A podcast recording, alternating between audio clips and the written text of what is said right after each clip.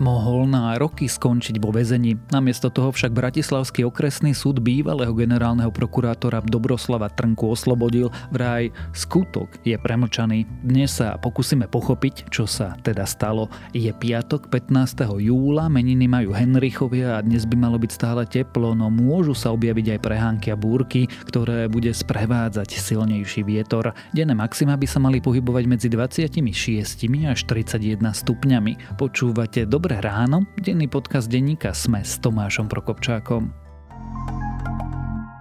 Aké sú ich triky, vďaka ktorým sú lepší ako konkurencia? Kde hľadajú inšpiráciu? Ako zvládli v podnikaní obdobie pandémie? Volám sa Adela Vinceová a aj tieto otázky som položila úspešným slovenským podnikateľom zo súťaže EY Podnikateľ roka. Ich príbehy si môžete vypočuť v podcaste Prečo práve oni? Už štvrtú sezónu vám ho prináša EY a nájdete ho vo všetkých podcastových aplikáciách.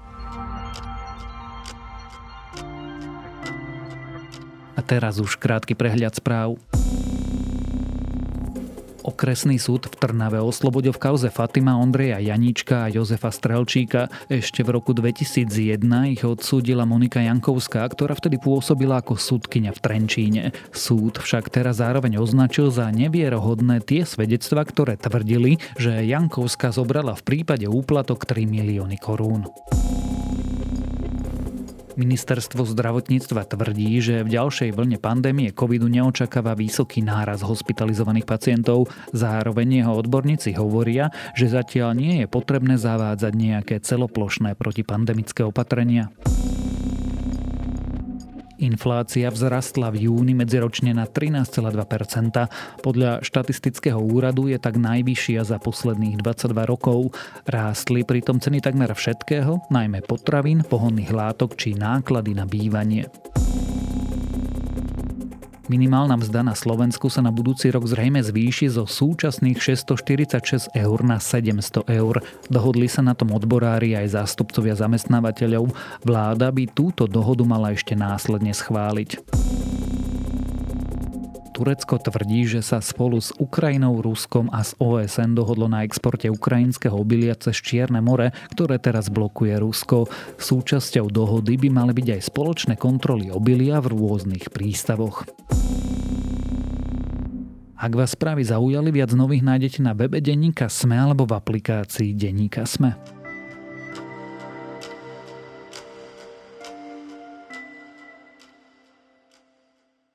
Očakávalo sa, že sa kauza uzavrie, že bývalý generálny prokurátor Dobroslav Trnka možno pôjde do väzenia, no zrazu prekvapil sudca Bratislavského okresného súdu Marek Filo.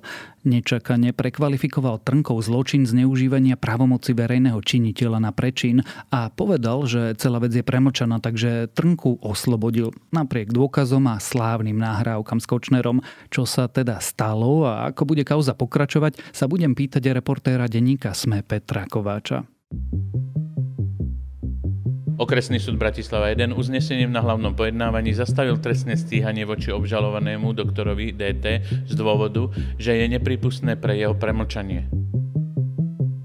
Dôvodom rozhodnutia samosudcu doktora Mareka Fila bolo, že niektoré dôkazy po dobe audionahrávok vyhotovených Marianom Kočnerom sú nezákonnými dôkazmi, na ktoré nie je možné prihliadať. Peter, čo si čakal, keď si v stredu išiel na Bratislavský okresný súd? Ja sa priznám, že som sa veľmi rozhodoval, či tam vôbec ísť, Totižto ja teda dlhodobo chodím aj na pojednávanie v kauze Kuciak, aj na pojednávanie v kauze Trnka a vyzeralo to na pomerne nudný deň v prípade Trnku, pretože boli naplánované prehrávania v podstate celodňové a niekoľkodňové nahrávok gorily, ako to signalizoval prokurátor. On ešte aj v ten deň očakával, že určite to neskončí a že je to len jeden z viacerých dní, počas ktorých sa bude púšťať gorila. Očakával sa teda taký procesný deň na súde bez nejakého rozhodnutia, bez eh, vyhlásenia rozsudku alebo nebude jeho výšky? Určite áno, v podstate celé to prebiehalo takže ten prvý pojednávací deň po niekoľkých mesiacoch bol pondelok, kde sme sa pýtali viacerí novinári sudcu Mareka Fila, či očakáva tento týždeň rozhodnutie teoreticky. On povedal, že je to možné, ale ešte nevie. Na viac menej v útorok bola pauza, potom bolo naplánované pojednávanie na stredu aj na štvrtok. S tým, že to smerovanie naznačovalo, že zrejme sa to neskončí, pretože aj prokurátor spomínal, že teda je tam na viac dní prehrávanie nahrávok Gorila, s tým, že ešte ani nebola šanca, aby odzneli vôbec záverečné reči. Je bežným štandardom, že sudca si po, po ich odznení ešte dá nejaký minimálne deň alebo niekedy naozaj aj viac na premyslenie daného verdiktu. To je ale nejaké zvláštne, keď ti v pondelok hovorí, že vlastne nevie, čo sa bude diať a v stredu nečakane trnku oslobodí? Je to absolútne zvláštne, možno aj naozaj z tých rokov, počas ktorých chodím na rôzne pojednávanie, som sa ešte s ničím takým nestretol. Možno naozaj, aby sme vysvetlili, ten zlom prišiel vyslovene z minúty na minútu tú stredu to vyzeralo tak, že ešte do poludnia sa obyčajne pojednávalo. Celé hodiny sa púšťali záznamy z kauzy Gorila, to, čo vlastne už niekoľko mesiacov vysí aj na internete, ten zvuk, kde počuť odpočuté rozhovory šéfa Penty Jaroslava Haščáka s rôznymi politikmi a, a vlastne z ničoho nič po obednej pauze oznámil sudca, že vyhlasuje verdikt. Čo sa stalo? Prečo sa takto rozhodol? To zdôvodnenie je veľmi kostrebaté, možno ťažko mu až rozumieť, pretože vlastne sudca z ničoho nič zmenil názor, čo sa týka kvalifikácie. Celý tento skutok prekvalifikoval z trestného činu na prečin, pri ktorom je zároveň skrátená premlčacia lehota na 5 rokov a zrazu z toho vyplynulo, že tento skutok už je premlčaný a tým pádom ako keby ho nemôžeme ani súdiť. Niečo naznačovalo vopred, že sa niečo takéto udeje? Alebo keď sa opýtam tú otázku z iného uhla pohľadu, máš pochybnosti o tej situácii? Tá situácia je absolútne neštandardná, minimálne, pretože keď si zoberieme aj tie štandardné postupy, naozaj, keď príde obžaloba na súd, tak úlohou súdcu je v prvom rade preštudovať si daný prípad. A ak má nejaké pochybnosti, že daná vec môže byť premlčaná, je jeho úlohou či už teda odmietnúť ten prípad od stola, alebo čo najskôr rozhodnúť o tom, že teda ak je tam možnosť premlčania, aby to čím skôr na to prišiel a nezdržiaval celý ten systém ani pojednávanie. V tomto prípade sme videli, že ešte v septembri minulého roka, keď sa začal prípad pojednávať, tak hneď na treťom pojednávacom dni sa prehrávala kauza toho známeho rozhovoru Trnka Kočner. Až teraz Slávu za to zaplatil, za tú gorilu. daj tie peniaze sú do p*** u mňa.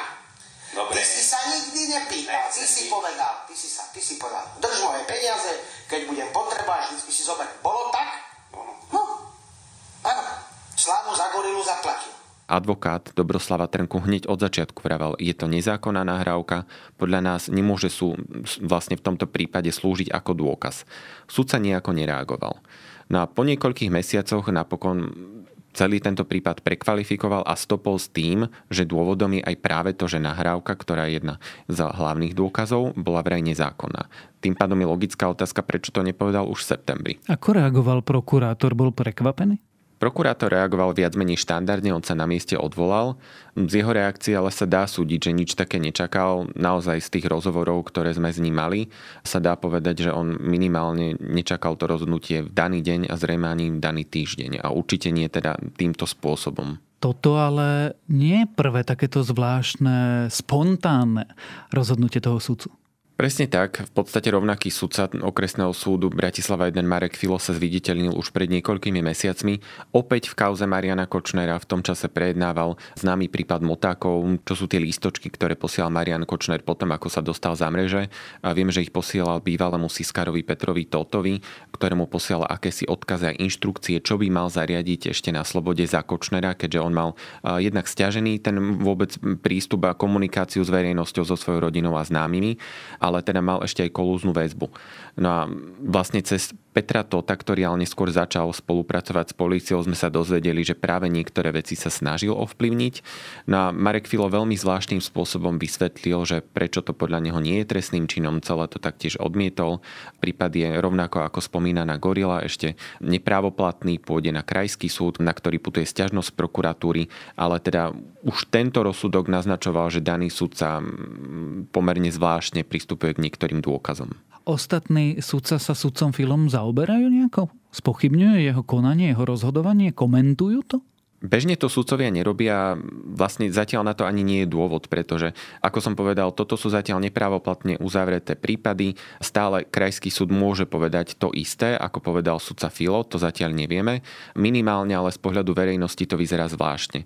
Ak by prišiel nejaký podnet na daného sudcu, určite sa tým budú zaoberať, ale naozaj v danej chvíli my nevieme ešte povedať, že pochybil alebo že urobil niečo zlé. Zatiaľ komentujeme len to, že vymýka sa to takým tým štandardom a napríklad tým, ako hospodárne viesť stíhanie alebo trestné konanie.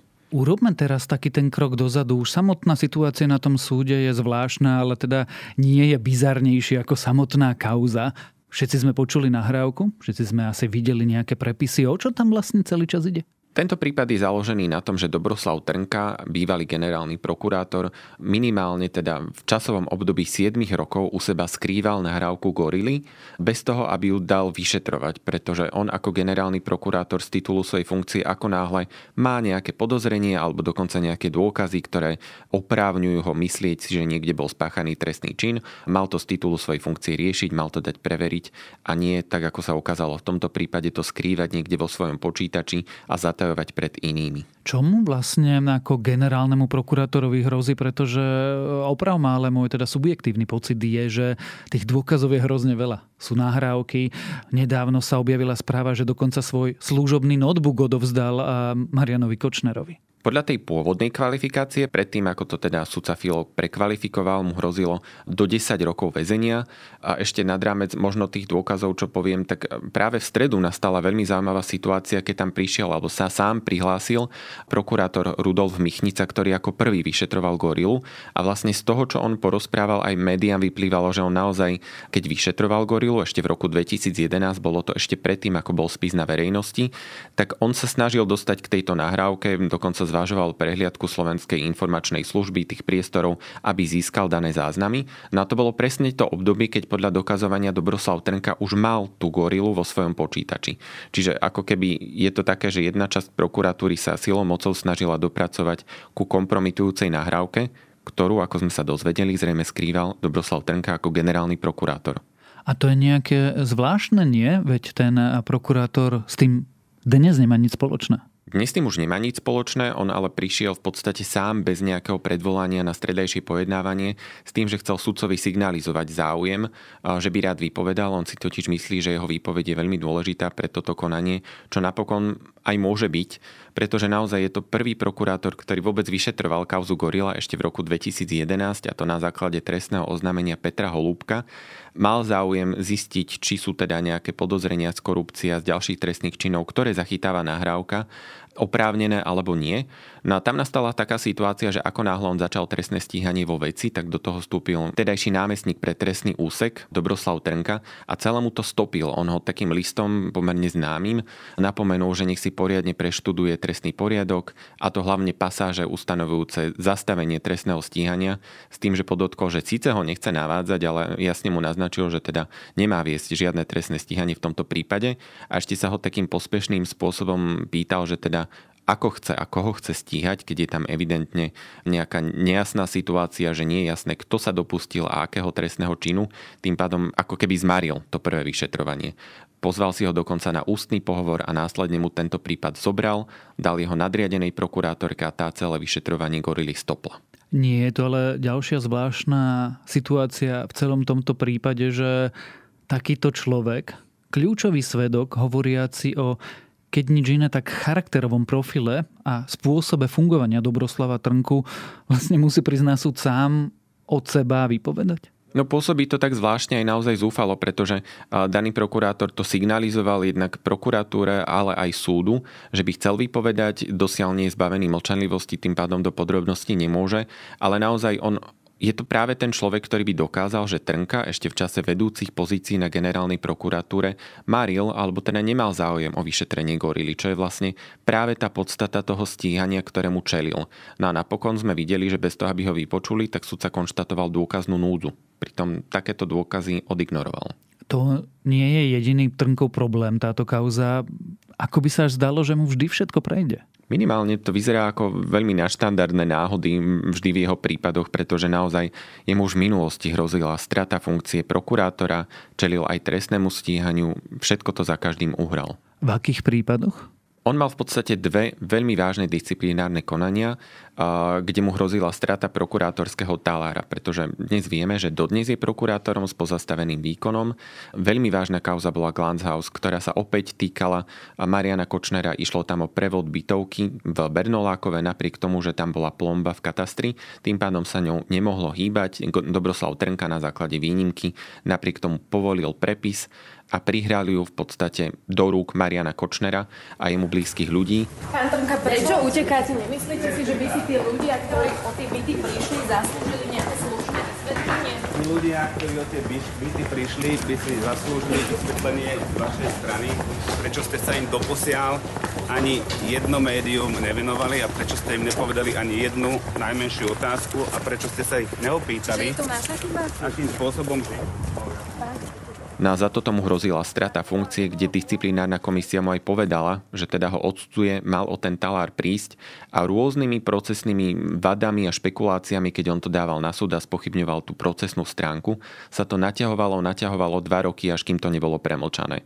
Čiže ako keby naozaj len tá procesná stránka mu umožnila to, že si ten prokurátorský talár udržal, to bola tá prvá vec. A druhej sme sa stali svetkom ešte minulý rok, keď vlastne práve aj túto nahrávku Trnka Kočner. On komentoval nejakým spôsobom v televízii. Najprv si musíme povedať jednu zásadnú vec.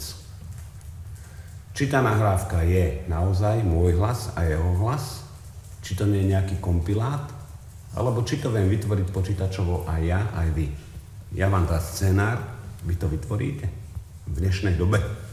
Ešte bývalý generálny prokurátor Jaromír Čižnár dal na neho disciplinárku, kde mu hrozila aj strata funkcie a opäť to uhral tak, že napokon ho len v úvodzovkách preradili na inú prokuratúru. Musím sa opýtať explicitne, ale chráni Dobroslava Trnku systém alebo niekto konkrétny? Možno by som to nenazval niekým konkrétnym, ale vždy to vyzerá aspoň zvonku tak, že tí prokurátori ako keby sa boja zasiahnuť nejako výraznejšie proti nemu. Napokon aj spomínanú disciplinárku, ktorú vravím, že mal ešte za éry Jaromíra Čižnára. Bola to situácia, keď médiá niekoľko mesiacov písali o tom, že Čižnár nekoná, že tam má evidentné prešlapy zo strany Trnku na hrane porušenia zákona, pretože naozaj v tom čase už začal byť aj stíhaný trestne Dobroslav Trnka a Čižnár váhal, váhal až po niekoľkých týždňoch a mesiacoch podal vôbec ten návrh. Čiže naozaj ten Trnka tým, že tak, také dlhé roky bol na prokuratúre, viedol ju, tak má svojich ľudí, ktorí sa zrejme aj boja nejakým spôsobom vystúpiť proti nemu. Prečo sa boja? To, to by sme si asi len domýšľali. Ak by sa stalo, že nebodaj Dobroslav Trnka by nebol odsúdený v tomto prípade, udialo by sa čo? My by sme mu, a my tým myslím štát, musel dokonca doplatiť výplatu? To znie ako paradoxná situácia, ale je to presne tak. V podstate ešte od konca roku 2019 má Dobroslav Trnka pozastavený výkon a je to práve z dôvodu toho, že teda čaká sa, kedy, kedy sa ukončí to trestné stíhanie, kde on je momentálne stále nevinný. Je to zatiaľ nepravoplatný verdikt, ale kým sa uzavrie, tak on nemôže sa vlastne vrátiť do svojej práce. Tým pádom, ak by bol definitívne oslobodený, znamenalo by to, že znova začne byť prokurátorom a takisto by to znamenalo, že celé tie roky, už teraz sú to tri, bol vlastne postavený mimo funkcie úplne neprávom. Tým pádom by mu štát musel doplácať ušlú mzdu a zatiaľ celý ten čas poberá len tretinu platu. Ako tá kauza celá skončí a kedy a či ešte stále môže Dobroslav Trnka ísť do väzenia? Ešte stále môže ísť, určite ten krajský súd to môže zvrátiť. Z tej praxe vidíme, že kým sa nejaký takýto spor dostáva na krajský súd, kým ho prejedná, trvá to približne 8-9 mesiacov, niekedy viac, niekedy menej. Tých 10 povedzme orientačne, tým pádom od, teraz plus 10 mesiacov môžeme čakať, že sa k prípadu dostane krajský súd, či rozhodne rýchlo pomaly, to už by sme len hádali, ale teda ešte to nejaký čas potrvá. Tak uvidíme, medzičasom bude Dobroslav Trnka na slobode. O tom, ako Prekvapivo rozhodol súd. V prípade bývalého generálneho prokurátora sme sa rozprávali za reportérom denníka Sme Petrom Kováčom.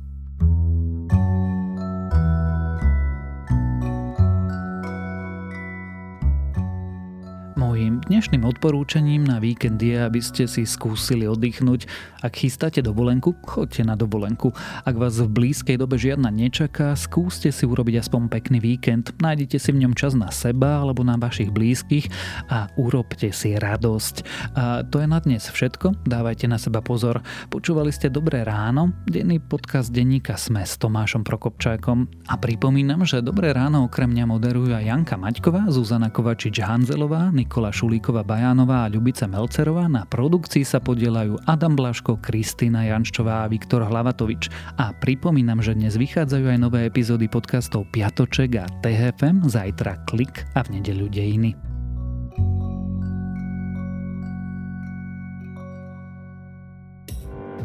Osobnosti, politici, ekonómovia aj umelci. Jednoducho všetci, ktorí majú čo povedať alebo majú čo vysvetľovať. Som Zuzana Kovačič-Hanzelová a pozývam vás na diskusiu Rozhovory ZKH. Každý deň na Sme.sk, YouTube denníku Sme aj vo všetkých podcastových aplikáciách.